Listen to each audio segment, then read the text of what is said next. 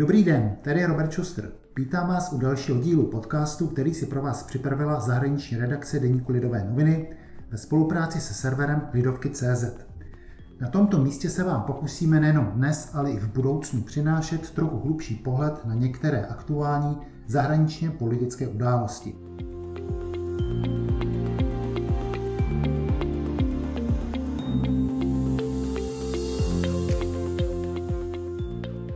Tématem tohoto vydání bude Irán, země, v níž nedávno proběhly ostře sledované prezidentské volby, zároveň země, o níž někteří experti na Blízký východ tvrdí, že její aktivity jsou jedním z důvodů současného napětí v regionu.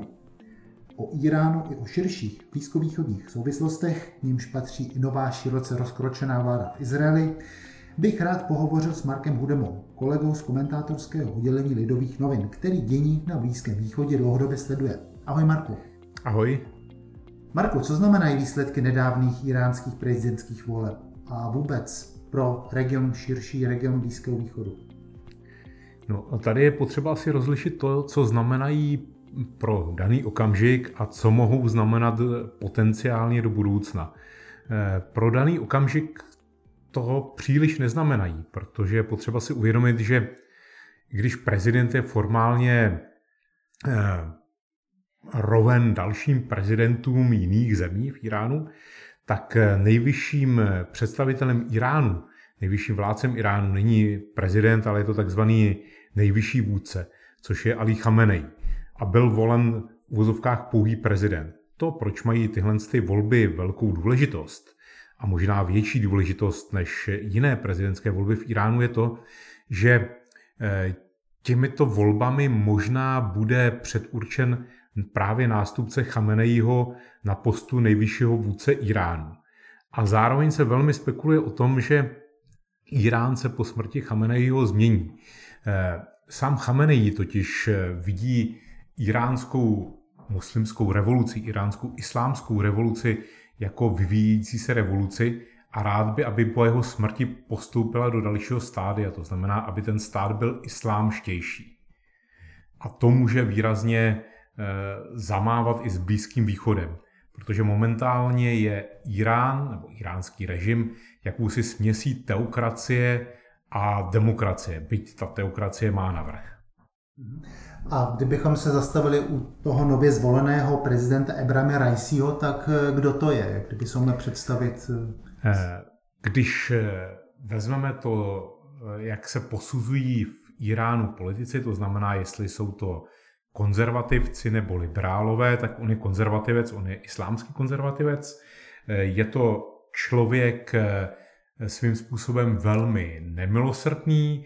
Eh, je eh, nemilosrdný je v tom, že on dlouhá léta působil v justici, byl generálním prokurátorem, byl vlastně šéfem iránské justice, když to trošku zjednodušíme, a měl na starosti čistky v Iránu v roce 1988 kdy z důvodů, které dosud eh, jistě neznáme, bylo tehdy popraveno spousty lidí.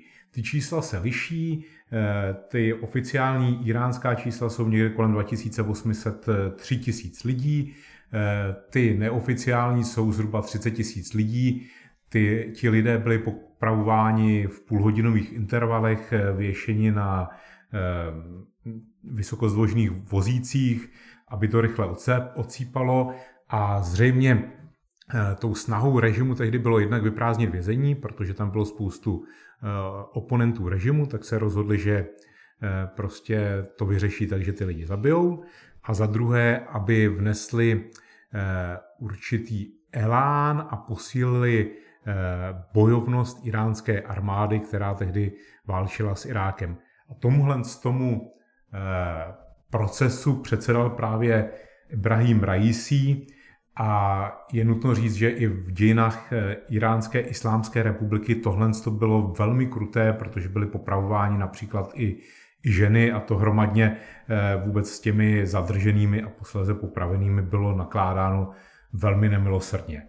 A on sám eh, samozřejmě patří k iránským teologům, k duchovním, snaží se o revolučnější a řekněme islámštější režim a co je ještě zajímavé, co by stálo za to zmínit, on sám se někdy označuje za ajatoláha, ale ve skutečnosti má nižší náboženskou hodnost a to je Hojatul Islám. Eh, což je velmi, velmi zajímavé z toho důvodu, že kdyby chtěl aspirovat na nejvyššího vůdce, tak by měl mít vyšší náboženskou hodnost, nicméně když kdysi zakladatel Iránské islámské republiky Chamejný chtěl jako svého nástupce Chamenejího, tak upravil požadavky a Chamenejí eh, jak si dorostl do té náboženské pozice až později. Mm-hmm. V souvislosti s těmi volbami se také hodně hovořilo o tom, už vůbec o tom fenoménu, jak eh, kteří kandidáti byli vůbec připuštěni k těm volbám, že tam byly prostě desítky, možná stovky potenciálních uchazečů, kteří ale byli radou tzv. dohlížitelů odmítnuti. Eh, a že to možná také přispělo k tomu, že ta volební účast byla nakonec rekordně nízká. Eh, tak bych se chtěl zeptat, Dá se tahle ta nízká účast eh, interpretovat tak, že ten eh, iránský režim, který se přece jenom snaží jednou za čtyři roky nějakým způsobem se legitimovat v rámci nějakých voleb, že je v krizi nebo že má prostě nízkou uh, legitimitu? Určitě je v krizi. Podle průzkumu veřejného mínění, které se občas provádí v Iránu a jsou jakž takž reprezentativní, ta podpora režimu je zřejmě úplně nejnižší v jeho historii a je to dáno jednak dlouhodobými ekonomickými a politickými těžkostmi a jednak právě těmihle volbami. Eh, tam nešlo o to, že byli vyřazeni nějací kandidáti, to je tak vždycky, že je vyřazeno opravdu hodně kandidátů, ale tentokrát byli vyřazeni téměř všichni kandidáti, kteří by opravdu do těch voleb mohli nějak zasáhnout a byli vyřazeni jak ty, eh, dejme tomu, prozápadnější, tak ty tvrdě protizápadní, takže se zdálo, že ty volby jsou vlastně zmanipulované, aby Raisi vyhrál. Že to prostě nejsou žádné volby a že tentokrát je to eh, téměř předem dané. A to samozřejmě mnohé popudilo. A co je zajímavé, eh, to někteří vyjádřili nejenom tím, že se nezúčastnili, ale také tím, že se zúčastnili, ale hodili do urny lístek, kde nebylo jméno žádného kandidáta. A Raisi dostal necelých 30 milionů hlasů a 3,7 milionů hlasů bylo těch bílých lísků, což je poměrně hodně. Mhm. V souvislosti s iránskou společností se také hodně často hovoří o tom, že to je velmi mladá společnost, že procento mladých lidí, to znamená do 40 let, nižší teda věková skupina, že tam je velmi vysoce zastoupená. A to jsou samozřejmě lidé, kteří prostě mají nějaké ambice, mají nějaké cíle a ten režim jako takový jim nedovoluje, aby se tímto způsobem realizovali. Snaží se nějak režim v Iránu speciálně přízeň mladých lidí si získat a udržovat si? Já bych neřekl, že se snaží nějak speciálně, nebo respektive takhle. To asi by, by bylo potřeba opravdu nějakou dobu být v současném Iránu teď, ne před několika lety a zjistit, jak to přesně vypadá. Těžko se to člověk dozví eh, z dálky, ale je to tak, že Samozřejmě ti mladí lidé, pokud se jak si přivinou k tomu režimu, tak mají šanci na postup. Mají šanci na postup ve státní správě, mají šanci na postup v takzvaných revolučních gardách, což je jakási kvazi armáda, která má čím dál tím větší vliv na chod Iránu a spekuluje se právě o tom, že jednou vlastně až ten režim bude jaksi islámštější nebo islamističtější, takže bude mít ještě větší vliv.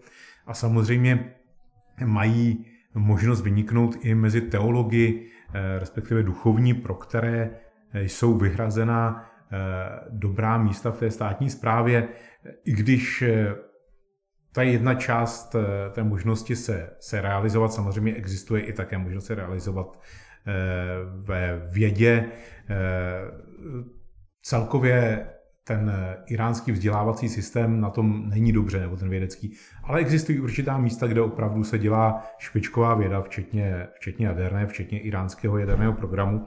No a potom je tam samozřejmě skupina eh, mladých lidí, kteří ten režim eh, nemají rádi, vidí, vidí ho jako brzdu, pošklebují se mu, ale ti podle těch zpráv, co přicházejí z Iránu, momentálně ti jsou čím dál tím více rozčarovaní a čím dál tím, tím více pasivní. Vy už to tedy trošku zmínil, iránský jaderný program. Už několik týdnů probíhají ve Vídni rozhovory s cílem oživit jadernou dohodu s Iránem, kterou kdysi vypověděl eh, tehdejší americký prezident Donald Trump. Hodně se také průběh těch jednání a jejich vývoj dává do souvislosti s těmi iránskými prezidentskými volbami, protože se mělo za to, že určitě vyhraje konzervativec, tudíž aby se případně povedlo najít tu dohodu ještě předtím, než nový prezident eh, nastoupí do úřadu. Eh, co o těch rozhovorech nebo o jejich průběhu dosud víme? No moc toho nevíme. Jednak eh, ano, je možnost, že se dohodnou obě strany do nástupu nového prezidenta do úřadu, což je na začátku srpna 3. 3. srpna, takže eh, čas tam je.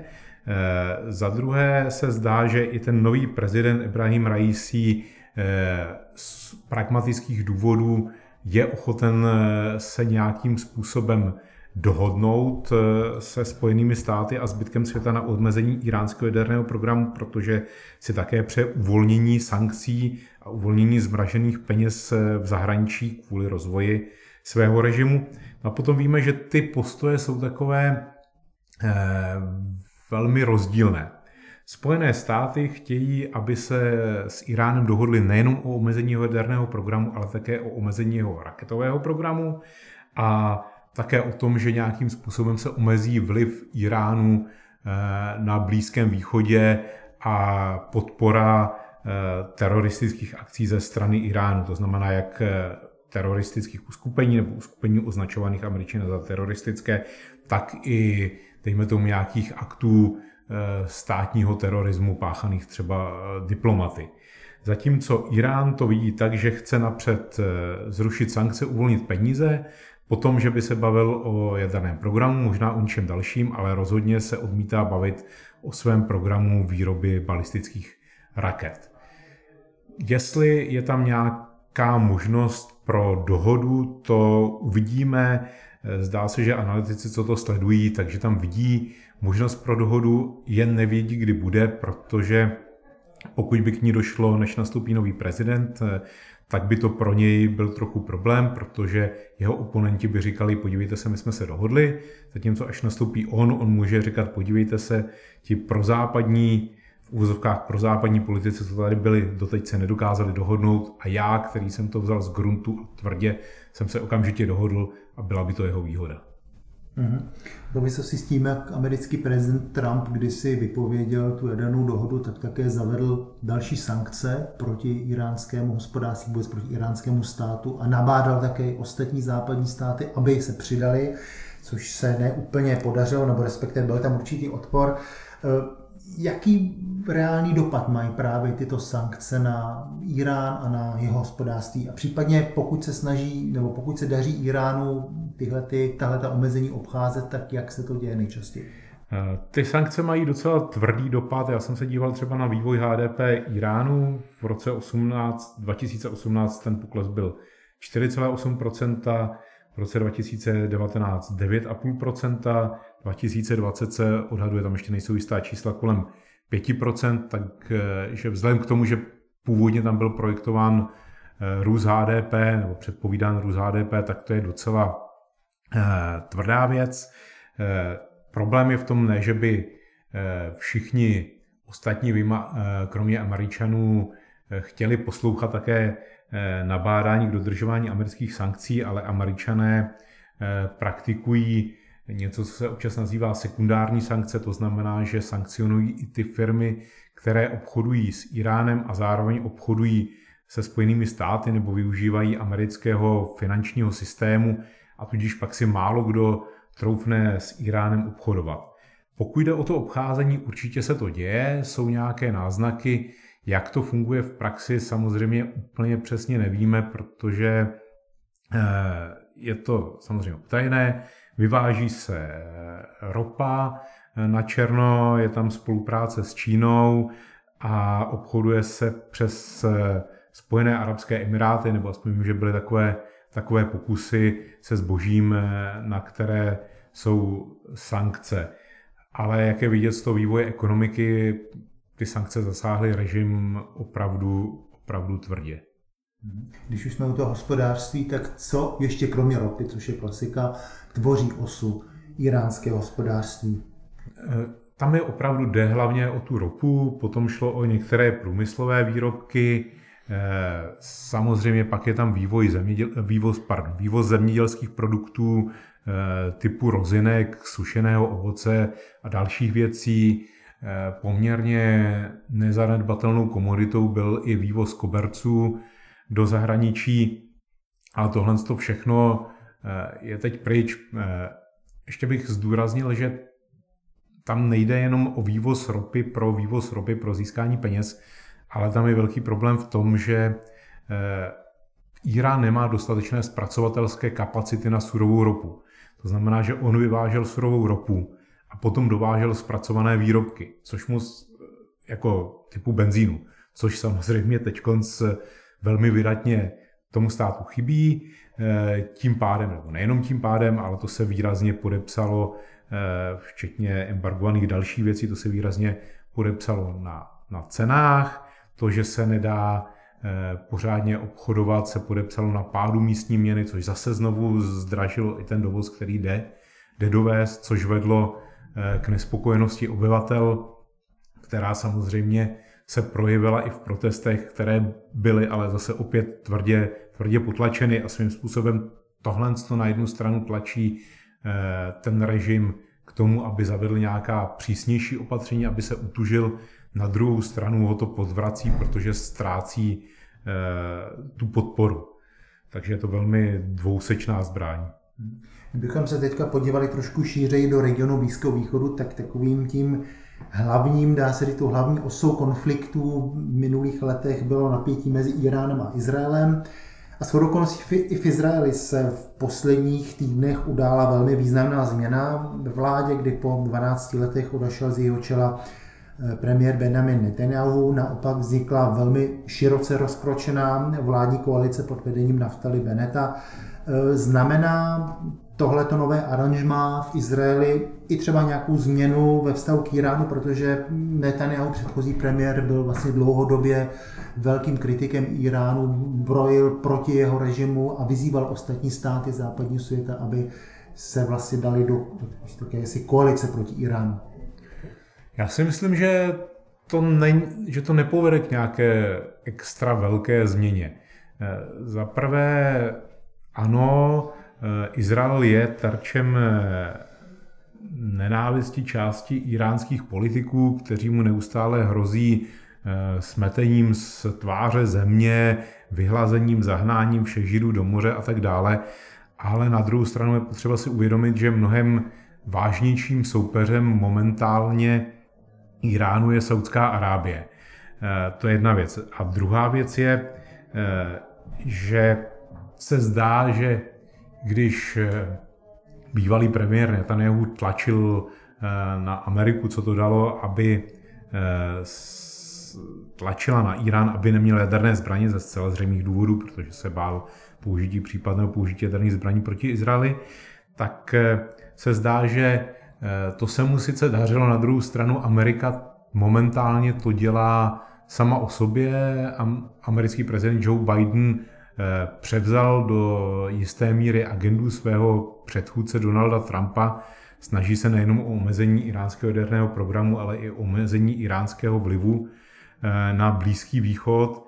A tam jde spíš o to, jestli se to, jestli se to podaří. Já si myslím, že ta nová koalice v Izraeli nebude v tomhle tak hlasitá, ale v případě, že by se podařilo obnovit tu dohodu eh, mezi Spojenými státy a dalšími mocnostmi a Iránem o omezení jaderného programu, plus by byly omezeny třeba iránské balistické rakety, tak eh, ta nová koalice v Izraeli eh, si to takzvaně vychutná a řekne, podívejte se, tady náš předchůdce Netanyahu se tady opravdu snažil, snažil, ale teprve za, našeho, za naší vlády se to povedlo, tak se podívejte, je lepší třeba tolik nekřičet, nebo my jsme vyjednávali v zákulisí a přisvojí si jaksi ty, ty plody toho, toho výsledku. Ale opravdu velmi, velmi to záleží na tom, jak, to, jak dopadne to vyjednávání a velmi záleží posléze na tom, jak dopadne nástupnictví toho iránského nejvyššího vůdce Chamenejího, kterému je 82 let. Spekuluje se o tom, že, že půjde pryč, spekuluje se o tom, že ho právě může nahradit tento konzervativní, radikální iránský prezident Raisi, nebo případně, že Chamenejího nahradí eh, jeho syn Hočtada. A spekuluje se o tom, že to bude znamenat eh, posun eh, toho režimu k tvrdšímu, islamističtějšímu režimu, což by zase znamenalo mnohem tvrdší rétoriku vůči Izraeli a to by možná vymazalo nějaký postup v té jaderné dohodě. Ale to samozřejmě nevíme a myslím si, že se to dozvíme, ale velmi, velmi brzo a že to může opravdu zamávat potom s celým Blízkým východem. Tak to byl další díl světového podcastu Lidových novin, který vznikl ve spolupráci se serverem Lidovky.cz. Jeho redakční uzávěrka byla 28. června. Děkuji Marku Hudemovi, že nám věnoval svůj čas a budu se těšit zase příště. Já taky děkuji moc a těším se na příště.